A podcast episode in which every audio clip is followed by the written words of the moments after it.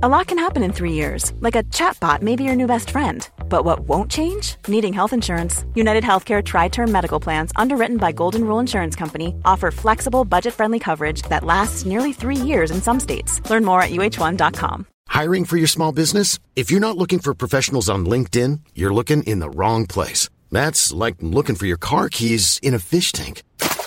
LinkedIn helps you hire professionals you can't find anywhere else, even those who aren't actively searching for a new job but might be open to the perfect role. In a given month, over 70% of LinkedIn users don't even visit other leading job sites. So start looking in the right place. With LinkedIn, you can hire professionals like a professional. Post your free job on linkedin.com slash people today.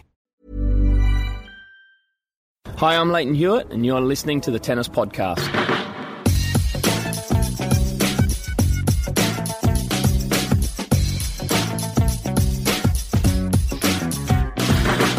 Ultimately, we go into day two of the Davis Cup by BNP Paribas final, exactly where we expected to be, with the teams tied at one rubber apiece. But blimey, things didn't exactly unfold as we thought they would. Kyle Edmund, in his Davis Cup debut, powered to a two set lead before David Goffin turned it around to win in five. And then Andy Murray levelled things up with a straight sets win, but not before receiving a point penalty from umpire Pascal Maria. Hello and welcome to the Tennis Podcast, brought to you in association with The Telegraph supported by BNP Paribas, the bank for a changing world. And my name is David Law, and joining me today on the Tennis Podcast, two very special guests, two people I don't think we've ever had on the Tennis Podcast before. Mr. Colin Fleming, how are you, sir? I'm I'm quite nervous actually about my debut here on the, the tennis podcast. You know, it's a prestigious uh, channel to be to be airing my views on.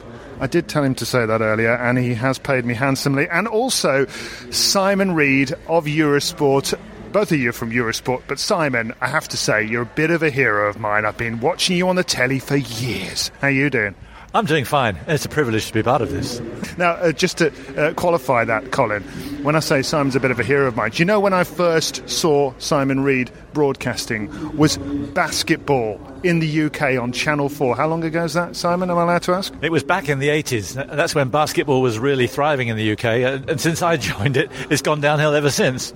I hope I don't do the same for tennis. I don't believe a word of it. Colin, day one, then it's, uh, as I said in the intro there, it's been what we expected in terms of the, the ultimate scoreline, but Kyle Edmund coming out having never played a Davis Cup rubber before, to perform like that for a couple of sets, that really was something. It was incredible, really. I'd have to sort of say, out of the four guys, it was it was almost performance of the day. I thought Ruben Bemelmans played very well against Andy. In terms of obviously highest level, you would say maybe Goffin at times uh, and Andy at times really hit the heights, but in terms of coming out on your debut and producing that, I thought it was I thought it was fantastic from Kyle to be honest. And I know he, he went away quite quickly in the you know the third, fourth, and fifth sets, and, and he, he looked really disappointed with that. But no one would have expected that level of tennis that he, he produced at the start. He looked so composed, so confident. He got over a tricky first game. I think if he'd lost that, it could have been a completely different story. That first, you know, could have been a straight setter from there. Got through that tough first game, and, and all credit to him for the way he played. And I, th- I hope he can take a lot from it and, and not be too down about the loss, but actually look at the fact that when he plays his best level, he's right up there. You know, David Goffin, 16 in the world, and he was blowing him away on clay. So it's exciting for Kyle. He didn't seem Simon to have any problems with nerves out there, which I think was a question mark for one or two of us. Exactly. I thought he was brilliantly prepared. He came out there and really took it to him straight away, used his strength, big serve, big forehand, even the backhand, which I was told was you know quite a weakness. I haven't seen a lot of Kyle, looked very strong. I think it shows for the future that you know, he's definitely going to be a top 50 player. To be able to hit the big occasion like that, come out running as he did, I thought it was terrific. Given all of that, the fact is, though, he did end up losing in five sets. Was there a moment in your coverage of the match where you thought, here we go, actually, this is changing now? Well, there were two moments really. Uh, it started at the start of the third set where I just think he took his foot off the accelerator, and he was he was straight in, wasn't he, Goffin? After that, and then in the fourth set when he just looked as if he was starting to fatigue, and, and indeed he, he, he agreed with that afterwards. I think I think that was a bit worrying, the fact that he fatigued so badly. But of course, the tension multiplies all that fatigue, so it's understandable. But it, yes, it was disappointing. Have you seen that in your experience on Davis Cup teams, Colin? When players come in, that they behave or the effects are different from what it would be if that had been a sort of five set match at a at a slam, for instance, in the first round. Do you think it could be different? Is the occasion part of that? No doubt about it. I mean, speaking from my own experience of playing doubles at Davis Cup, you, it takes a lot more out of you. You know, you play five set doubles at, at Wimbledon. It was obviously a huge event, a slam, but you, you are in that for, for yourself and your partner, and and the, it's not the same atmosphere, it's not the same crowd expectation and everything. And when you're out there, Davis Cup, and you, you start to feel a little bit tired or whatever, you think to yourself, I can't let this happen. You know, the whole nation's hopes are on my shoulders.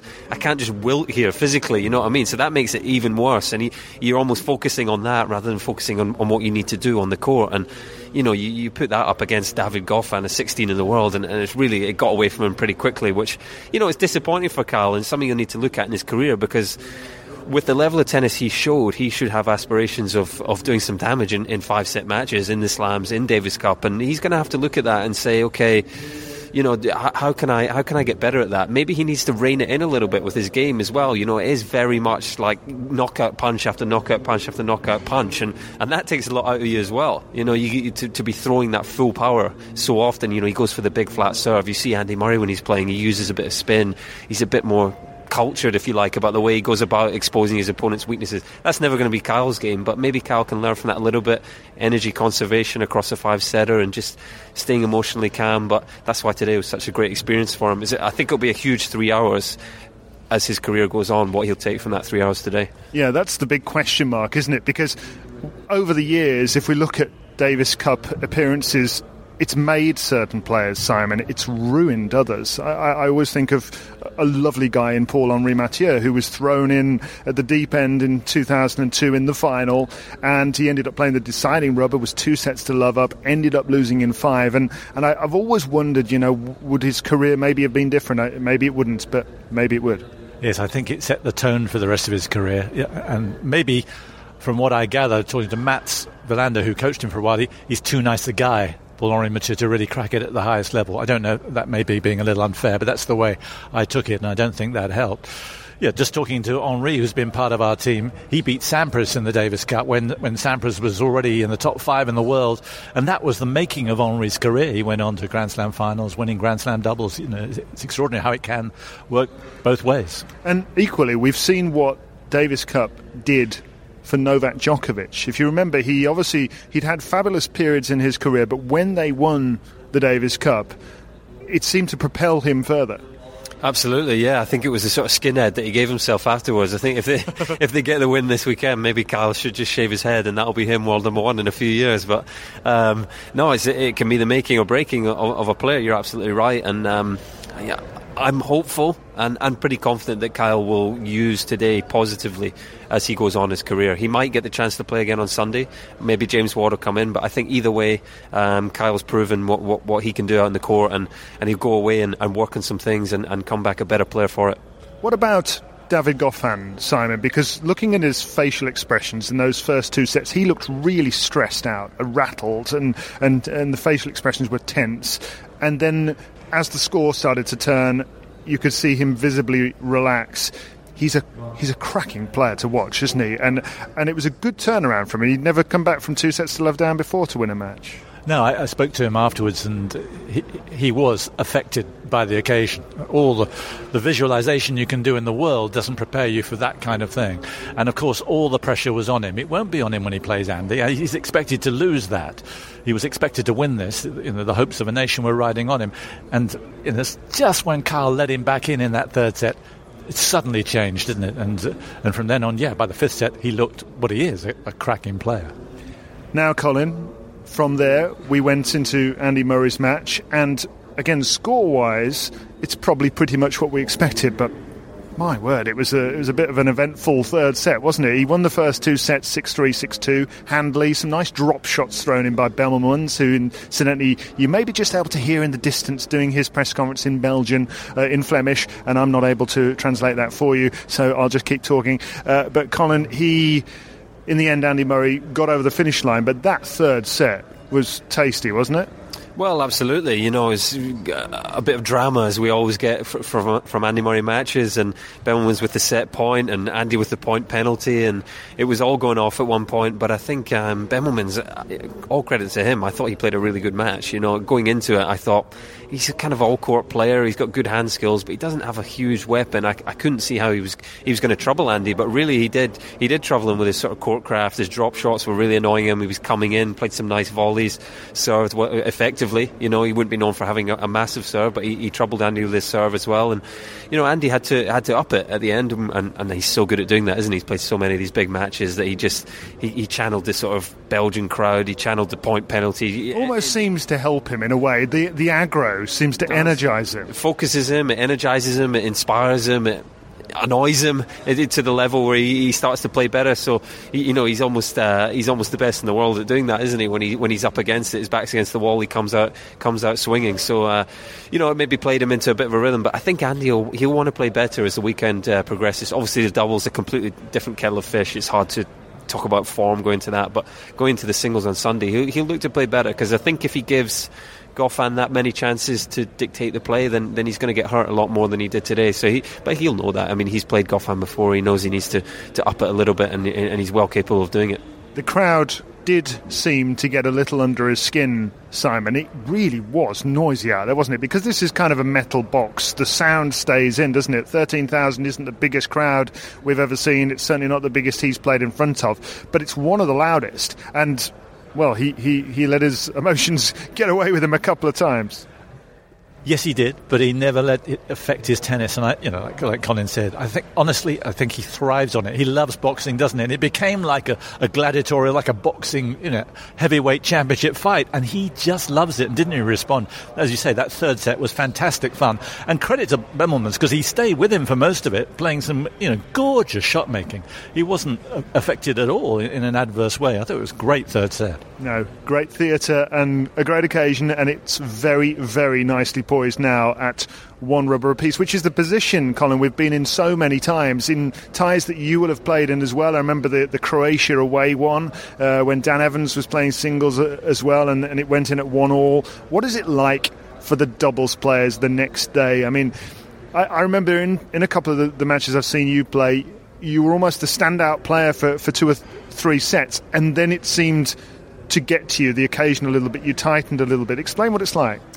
Um, it's nerve wracking. It's nerve wracking. You know that you know all hopes now rest on you. Um, well, you and, you and your partner on the day.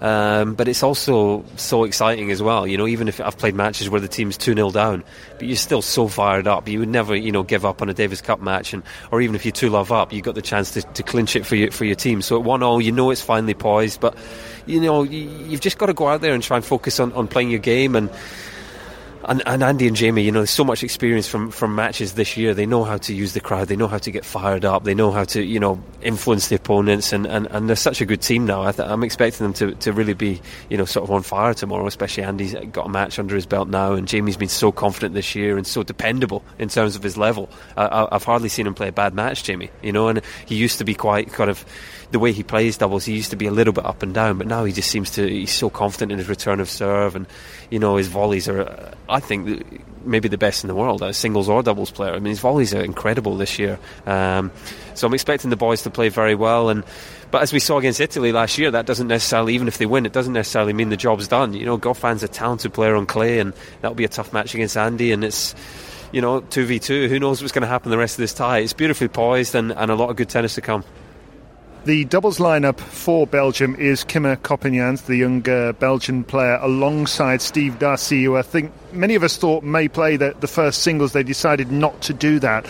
What do you think they'll end up going with, Simon, tomorrow? Do you think they'll stick with that? Because they can change up to an hour before, can't they? It's, it's tricky, isn't it? We've been here before. There's so much rumour and misinformation that goes around. Intrigue, I, we love it. Intrigue. I spoke to, to Goffin after his singles match, and he was basically telling me he was playing doubles. He wanted to play doubles. He thought he would be playing in the doubles. And I think if he does play, he'll play alongside Steve Darcis. Whether that's the case, I don't know. And maybe it's deliberate misinformation because I love a gossip. I don't know. but um, whatever it is, I like Colin. I, I, still think the Murray boys will get it done. Yeah, so don't blame Simon Reed if it's not David Goffin. It was Simon Reed who said that, everybody. Colin, um, what do you think will happen tomorrow in terms of the scoreline in that doubles match? Well, I think it's it's completely open to who the Belgians are going to play. I'm not I'm not really sure what their lineup might be. I, I would half expect it to be Darcis and, and Bemelmans. I thought Bemelmans will take a lot of confidence from his performance today, and and I would be tempted to throw him in. Um, but if Goffin, he's your number one player. If a guy like that, 16 in the world, steps up and says, "I want to play this doubles," it's tough to not listen to that. So it's it's very intriguing, but to be honest, I think regardless of their team, and I don't want to sort of jinx it in any way, but I think regardless of the Belgian team, Andy and Jamie are, are, strong favourites, and I think if they play well, they're going to win regardless of the Belgian team. I hope I'm right. We're, we're, all keeping our voices down just a little bit here because the Belgian team have just come around the, the corner and they're doing their TV interviews right next to us and they're going to hear us talking about them. But Simon Reed, uh, we'll just ignore that fact and predict the scoreline. What do you think is going to happen over the next two days? I expect, as I thought at the start, that it will come down to the doubles. I expect us to win the doubles, maybe four sets, it might be three, but I expect us to win that, and I do expect Andy to, to wrap it up in the first of the reverse singles. I'm, I'm, pretty confident. You've been covering tennis for a long time, Simon. Don't want to say how long, quite a long time. Um, a lot did, of people would say too long. did you ever think you would see this? No, no. Uh, and, you know, it's, it, it may well be a one off. I know Andy's committing himself, he's going to play the match against Japan. But after that, is he going to play? I'm deeply suspicious it's not going to be top of his priorities. So this is the year. It's a year without Federer, without Djokovic, without Rafa. This is the year we have to get it done this year. I think we will. Just a couple of final questions while I've got you here, Simon, because I'm going to take my chance. Uh, Simon, in terms of other Davis Cup matches you've seen or finals, what stands out atmosphere-wise of, of, of ones you've been at? Well, last year's I thought was was terrific. Um, I think the uh, the French made a big mistake getting the Swiss so prominent court side, but it actually made for an atmosphere. Uh, incidentally, I think they made a bit of a mistake here. The Belgians getting the Brits in prime position, right behind the team and opposite the team, and it really does you know, add to the atmosphere. So thank you for that. But I think it might be a bit of a mistake. Yeah, and in terms of matches that you've seen in the Davis Cup, in terms of ties overall, are, there any particular ones that, or occasions? Because the emotion is like nothing else, is it? I mean, the Grand Slams are wonderful, but when you see team competition at this level, eh, especially for a nation, it's it's really quite moving, actually. It is, and uh, obviously, first impressions are very strong. And the key matches that stand out for me, I'm afraid I'm getting back in time now, back into the 80s. One, Pat Cash coming from two sets down, I think it was, against Michael Pernfors in the deciding match in Melbourne. And then the Swedes beating the Americans, McEnroe and Connors beating them in Gothenburg. They were fantastic. They were standout matches for me. I will never forget them. Yeah. Oh, it's uh, great to have you with us here on the Tennis Podcast. Simon, brought to you in association with The Telegraph. We don't have Simon Briggs with us today because he is up against deadlines and I would be uh, in big trouble if I tried to get him on the show today. But do go to the Telegraph website, read the sports section, read all of Simon and Paul Hayward's articles over the next uh, couple of days. They're well worth reading. What have you got on Eurosport tomorrow, Simon? When do you start your coverage? We start, I think it's two o'clock, something like that, maybe earlier. Uh, our coverage. Um, we start well before the BBC, that's for sure. Um, I'll have to check exactly what time it is, but I think something like half past one. And uh, in terms of the the action, it's it's every ball, isn't it? And I mean, you know, uh, people are hanging on what happens. Nobody moves from their seats. Nobody moves from their seats, and nobody will move from their sofas. None of this red button stuff for us. We're on the channel. And just uh, seeing as I work for BBC Radio 5 Live, I'll tell you that we'll be covering it in depth, ball by ball, on 5 Live and on BBC Television and online as well. But Eurosport have kindly given us two of their very best pundits and commentators to talk to us here on the Tennis Podcast. Colin, it's been an absolute pleasure having you with us. Uh, when are we going to get that return game of pool after I beat you last time? I'm ready whenever, David. To be honest, I'm, I'm very confident going into that matchup. But uh, no, thanks for having me on here, and uh, hope hope to be on again sometime. Absolutely. Listen, everybody, thank you for listening to us here on the Tennis Podcast. We will be back tomorrow. We are produced in association with the Telegraph. We are supported by BNP Paribas, the bank for a changing world, and we'll be back tomorrow.